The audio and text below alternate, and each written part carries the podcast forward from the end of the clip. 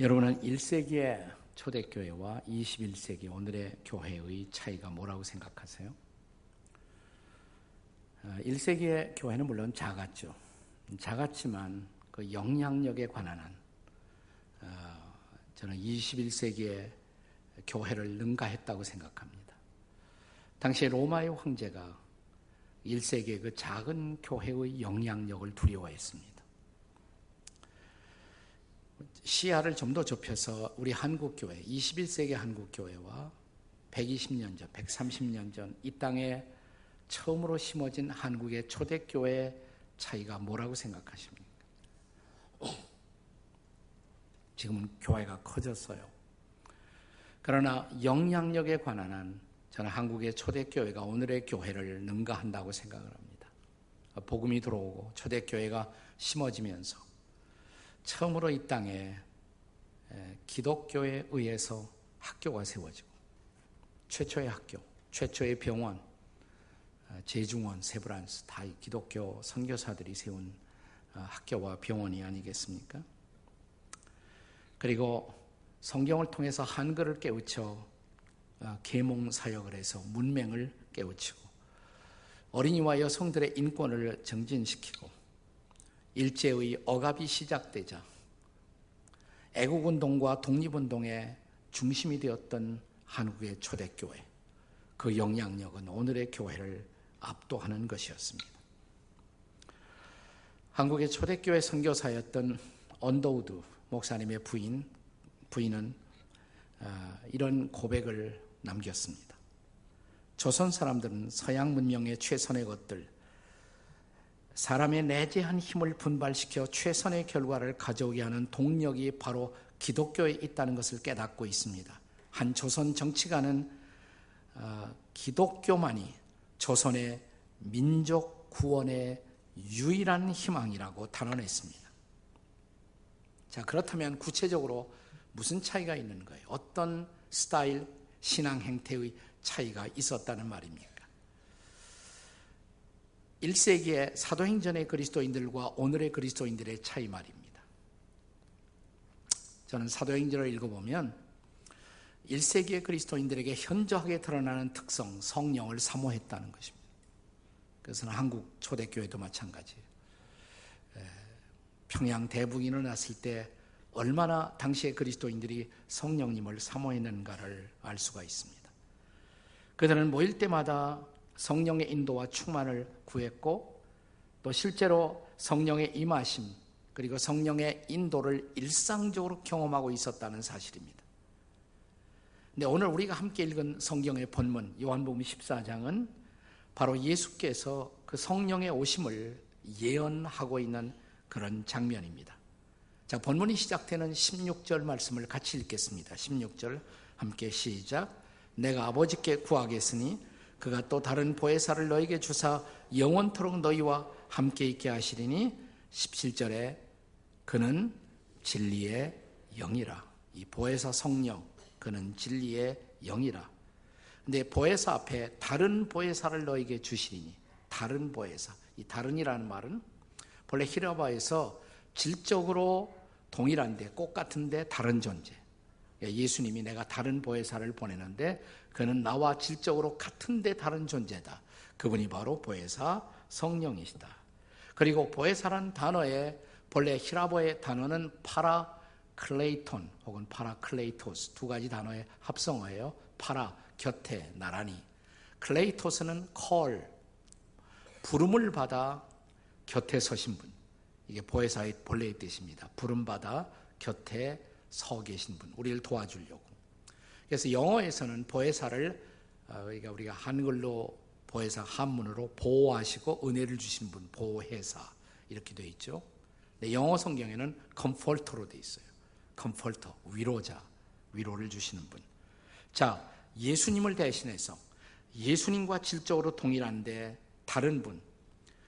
자 그분이 와서 우리 곁에 계셔서 우리를 돕겠다고 약속된 진리의 영, 이 보혜사 성령 도대체 그분이 오셔서 하시는 일은 뭘까요?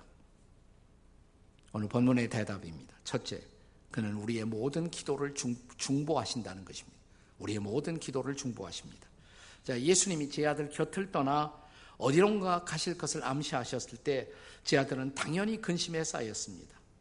곁에 계셔서 우리의 말을 들어주시던 그분, 우리를 기적으로 도와주시던 바로 그분, 그분이 우리를 떠난다면 우리는 어떻게 살아? 이 험한 세상을 어떻게 헤쳐갈 것인가? 자, 이런 물음을 묻고 있었던 제 아들을 향해서 주님이 주셨던 말씀.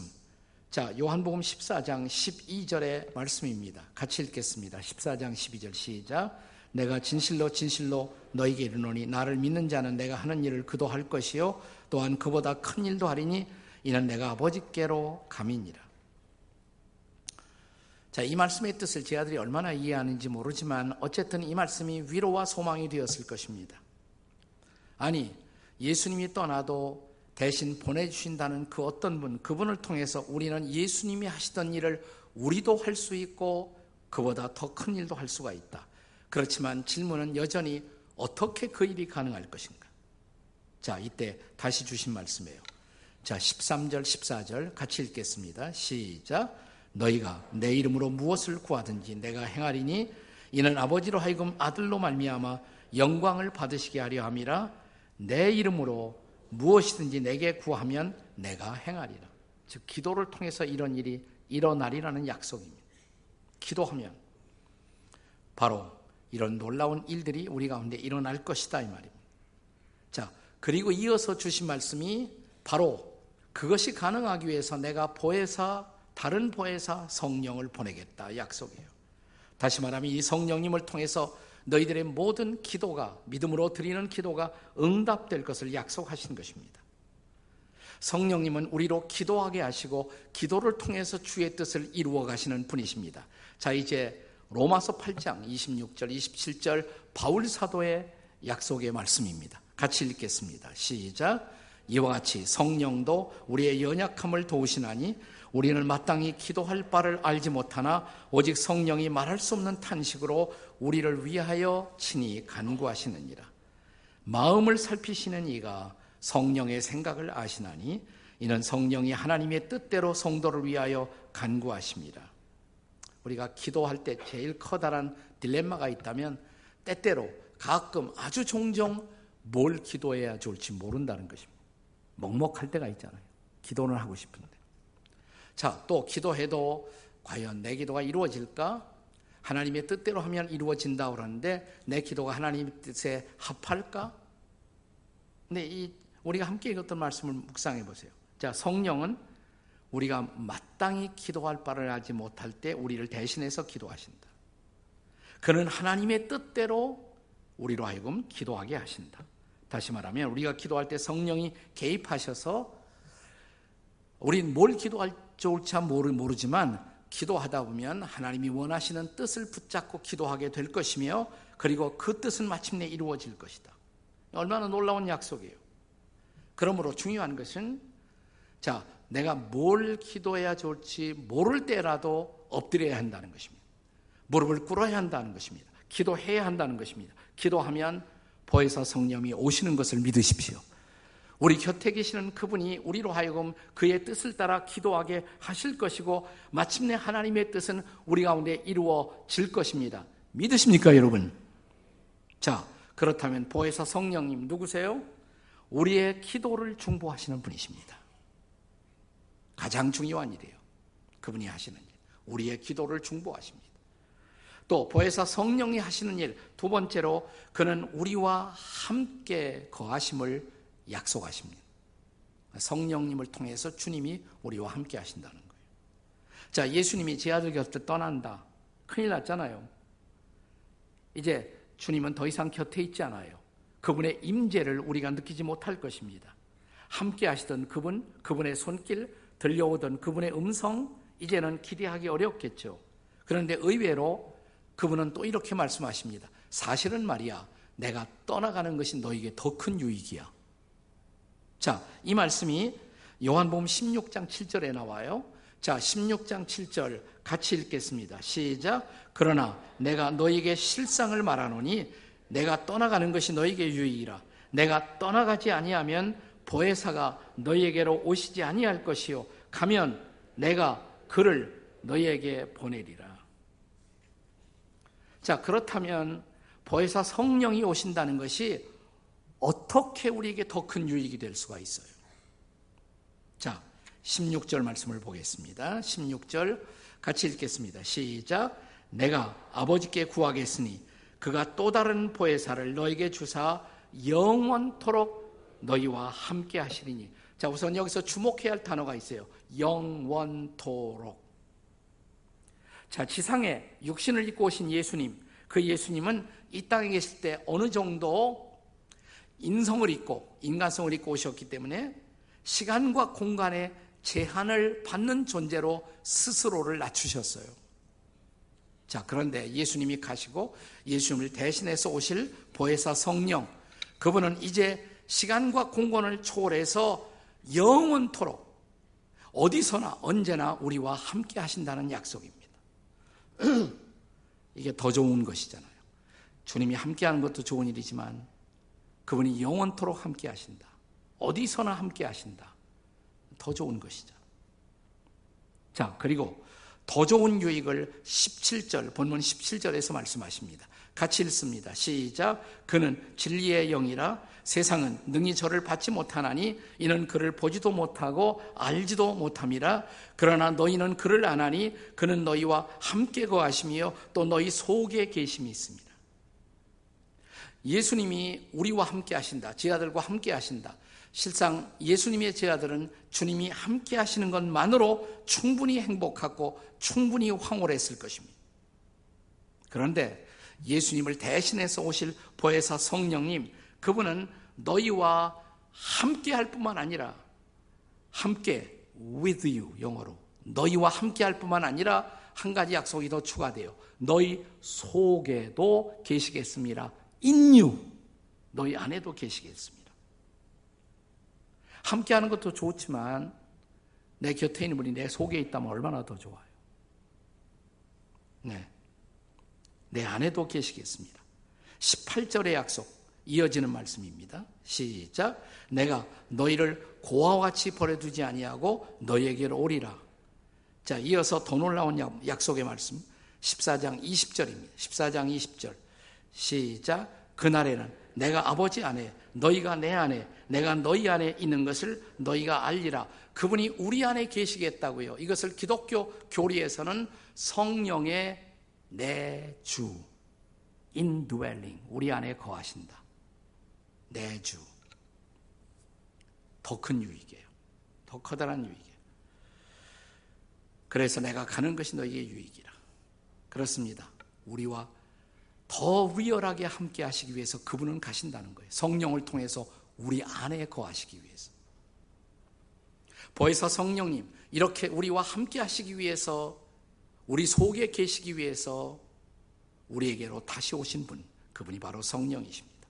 보혜사 성령 누구일까요? 세 번째로 그는 우리로 주의 교훈을 따르게 하십니다. 자, 예수님을 따라가는 모든 제아들의 딜레마가 있다면 우리는 주님의 귀한 교훈을 받을 때마다 아멘 하지만 너무 쉽게 잊어버려. 잊어버리잖아. 또 잊어버리지 않고 기억해도 그것이 내 삶에 영향을 끼치지 못해요. 그대로 우리가 살지 못해요. 자, 그런데 요한복음 14장 26절 자, 성령님이 하시는 일에 대한 약속 읽겠습니다. 시작. 보혜사 곧 아버지께서 내 이름으로 보내실 성령 그가 너에게 모든 것을 가르치고 내가 너에게 말한 모든 것을 생각나게 하시리라. 그 말씀을 생각나게 하시는 분. 그 말씀을 붙들고 우리로 살게 하시는 분. 그게 뭐 보혜사 성령이라. 스승신 예수님이 떠나지만 또 다른 스승, 보혜사 성령이 오신다. 그는 예수님이 내가 너희 가르쳤던 모든 것을 그대로 생각나게 할 것이다. 그리고 그 교훈을 따라 살도록 도울 것이다. 이제 인간적 스승이 없어도 걱정할 필요 없어요. 그분이 우리 안에 거하시기 때문에.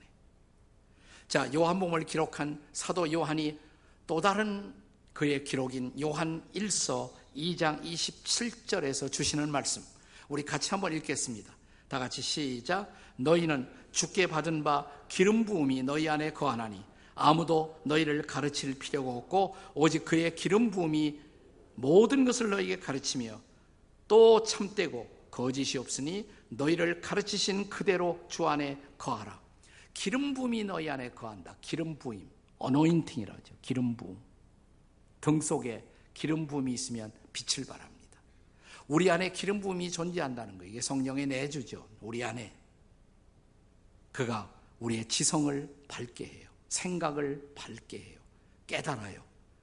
그리고 그 말씀을 붙들고 살게 하는 것입니다. 이 성령의 놀라운 역사, 그 역사 안에서 사는 것, 이것이 그리스도인의 신앙의 독특함이에요. 단순한 기독교는 도덕이 아니고 윤리가 아니라는 것, 이 보혜사 성령을 경험하는 신앙. 저는 오늘 설교의 화두에서 한국 초대교회를 어, 언급했습니다. 자, 한국 이 땅에 복음이 전해도록 하나님이 성령께서 사용하신 우리의 선배들이 많은데 그 중에 독특한 한 인물에게 제가 최근에 빠졌어요. 아주. 이분을 연구하면서 얼마나 큰 은혜가 저에게 있었는지 몰라요. 한국 선교의 독특성이 있어요. 그것은 뭐냐면 선교사들이 이 땅에 오기 전에 먼저 성경이 번역되어 있었다는 사실이에요. 선교사들이 들어오기 전에 한국말로 성경이 번역되어 있었어요. 저 만주에서. 그리고 저 일본에서. 근데 일본에서 선교사들이 들어오기 전에 자 우리말로 성경을 번역했던 분 중에 한 사람 아, 이분이 제일 중요한 역할을 했어요. 그 이름이 뭐냐 이 숫자 정자 이수정 이수정이라는 분입니다. 1882년 82년을 이렇게 기억하셔야 돼요. 85년이 아펜셀라와 언더우드가 한국 땅에 선교사로 정식으로 상륙한 것이 1885년. 근데 그 3년 전 1882년에 이 땅에 이모군란이 일어나요. 이모군란. 그때 고종의 왕비인 민비를 구출하는 일에 이수정이 공을 세웁니다. 그래서 고종이 불러놓고 뭘 줄까? 아, 황금을 줄까? 벼슬을 높여줄까? 아닙니다. 저를 일본의 유학생으로 보내주십시오. 제가 가서 일본의 신문물을 배우고 싶습니다. 그래서 일본으로 유학을 가요. 1882년에. 네.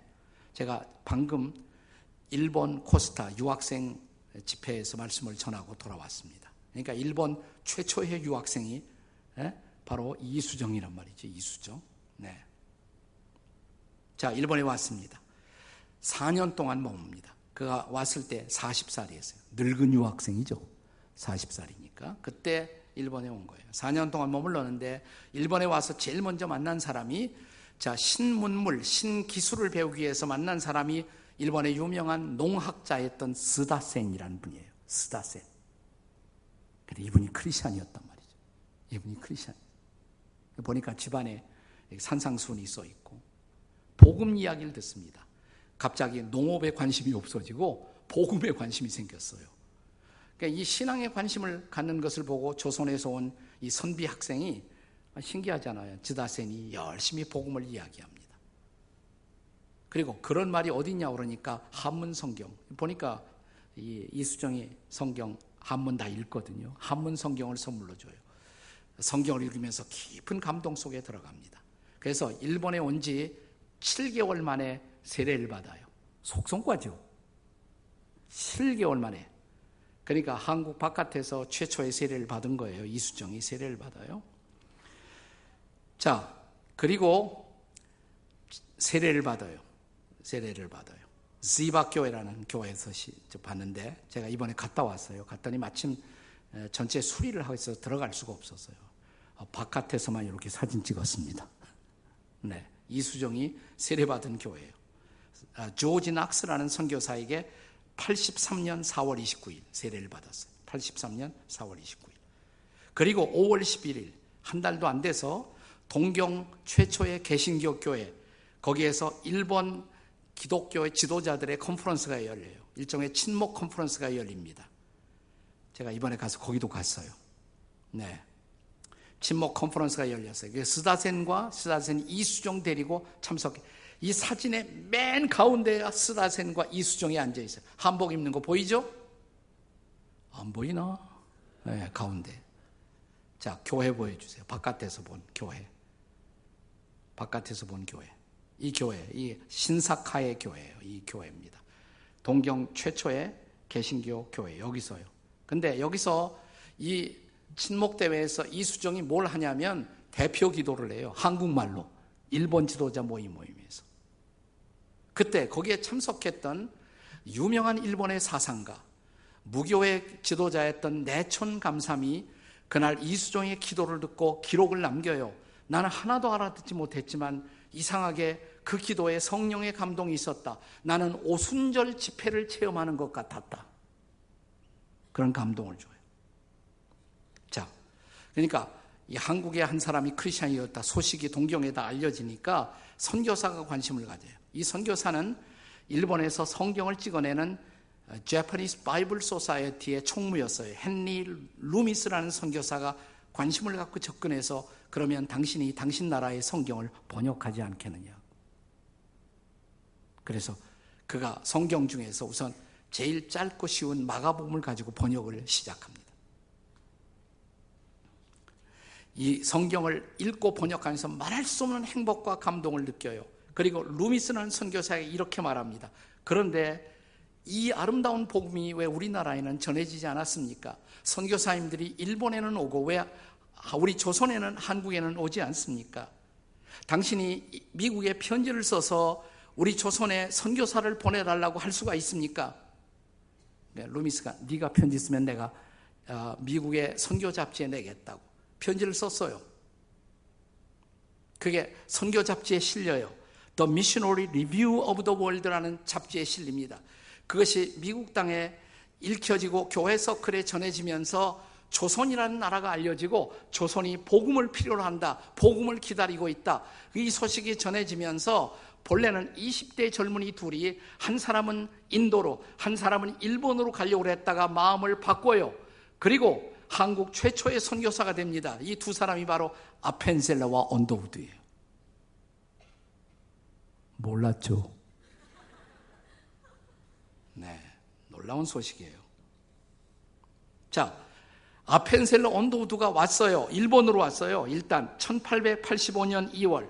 자, 85년 4월에 한국에 들어와요. 제물포로 4월에 들어오는데 2월에 딱 들어와서 누구 만났을까요? 루미스 선교사를 만나고 이수정을 만나요. 이수정을 만나요. 자, 그랬더니 그때 마침 올 때를 계기로 해서 마가복음이 출판돼요. 마가복음이. 천 권이 출판됩니다. 천 권이. 자, 얼마나 기뻤겠어요. 자, 4월에 아펜셀라와 언더우드가 배를 타고 미쓰비시 배를 타고 제물포 항구에 입항할 때 그들의 손에는 뭐가 있었을까요? 이수정이 번역한 마가복음이 있었던 거예요. 자, 한편 이수정은 일본에서 계속해서 성경 번역을 합니다. 마가복음에 이어서 누가복음, 누가복음에 이어서 요한복음, 요한복음을 번역하다가 오늘 본문인 요한복음 14장에 도착했어요. 14장에서 오늘 우리가 함께 묵상한 이 말씀을 읽고 깜짝 놀랍니다. 그가 하나님이 우리 안에, 우리가 주님 안에 이건 도덕이 아니거든요. 엄청난 사실. 신이 하나님이 우리 안에, 우리가 주님 안에. 이게 복음의 핵심이로구나. 그래서 이수정은 이것을 뭐라고 불렀냐면 신인 상감지리. 신과 인간이 피차에 서로 감동을 준다. 신인 서로 교감한다. 믿음으로 성령으로 신인 상감의 이치다. 기독교의 복음은 단순한 윤리나 도덕이 아니라 하나님과 신이 성령 안에서 하나가 되는 이런 놀라운 것이다. 그래서 그는 이제 이것을 일본에 온 유학생들과 나누기 시작합니다. 유학생 모임이 시작돼요. 때로는 교회, 일본 교회에서, 때로는 자기 집에서. 이것을 학교라고 불렀어요. Sabbath school, 안식일 학교. 그 당시 동경에 유학생들이 한 50명 정도가 안 됐어요. 몇 명이 참석했느냐? 절반, 25명이. 그 중에 참석한 사람 중에는 대학자였고 불교를 가르치고 있던 승려가 있었어요. 친했어요. 이수정하고 또 성경 제대로 번역된 지 고증을 받으면서 이 승려가 회심을 해버립니다. 크리스찬이 돼요. 그 승려 이름은 이토인. 네, 이수정, 이토인. 그들이 함께 모여서 찬양을 하고 예배를 드리고 이게 동경 최초의 우리 이 땅에 복음이 전해지기 전에 이미 있었던 예배와 바이블 스타디 모임이었단 말이죠. 이것이 동경 최초의 교회 한인 교회의 모체가 됩니다. 그리고 4년이 지나가요. 고국으로 돌아왔어요. 돌아오자마자 그는 체포당합니다. 왜냐하면 자 주로 이수종이 상대했던 사람들은 개화파였어요. 김옥균, 박용용 이런 사람들이 다 이수종하고 가까웠던 사람들이에요. 그러니까 쇄국파가 집권하면서 그는 체포당해서 아, 그는 친일파로 몰리게 되고 그리고 그는 울산에서 44세를 일기로 세상을 떠납니다. 일종의 순교라고 볼 수가 있어요. 일종의 순교. 하나님은 그를 딱 4년 동안 쓰셨어요. 근데 그 4년 동안에 그를 통해서 이 땅에 복음의 문을 활짝 열어놓으시고 그리고 일본 땅에 먼저 복음의 놀라운 역사가 시작되게 만드시고 하나님이 그 생명을 받으십니다. 그는 성령의 사람이었습니다. 비록 그가 44세를 일기로 이 세상을 떠났지만 이것은 그가 성령에 붙잡혀 이 땅을 위해서 쓰임받은 놀라운 역사의 기록입니다. 우리가 종종 묵상하는 말씀, 성령이 임하시면 너희가 권능을 받고 예루살렘과 유대와 사마리아와 땅 끝까지 이르러 내 증인이 되리라. 이 증인이라는 말이 그냥 증인이 아니에요. 순교적 증인. 초대 그리스도인들은 그렇게 순교적으로 복음을 전했던 것입니다. 그래서 오늘 우리가 이 자리에 앉아 있는 것입니다. 그러면 다음 세대에 복음이 전해지기 위해서 이 나라가 새로운 빛을 보기 위해서 중요한 것은 여러분과 제가 오늘도 성령을 사모하십니까? 성령의 인도를 구하십니까? 중요한 것은 오늘 이 시대를 살고 있는 우리가 다시 한번 보여서 성령을 사모한다면 그분의 임하심을 구한다면 우리도 쓰임 받을 수 있을 터인데. 야, 아무것도 모르는 한 선비 이수종을 쓰셨던 하나님, 저와 여러분 쓰실 수 있잖아요. 나는 오늘 이 시간 우리가 또 한번 이 땅에 복음의 빛을 드러내기 위해서 다시 한번 이 땅을 새롭게 하기 위해서 보혜사 성령님의 구하심을 인도하심을 임하심을 사모하는 저와 여러분이 되시기를 주의 이름으로 축원합니다.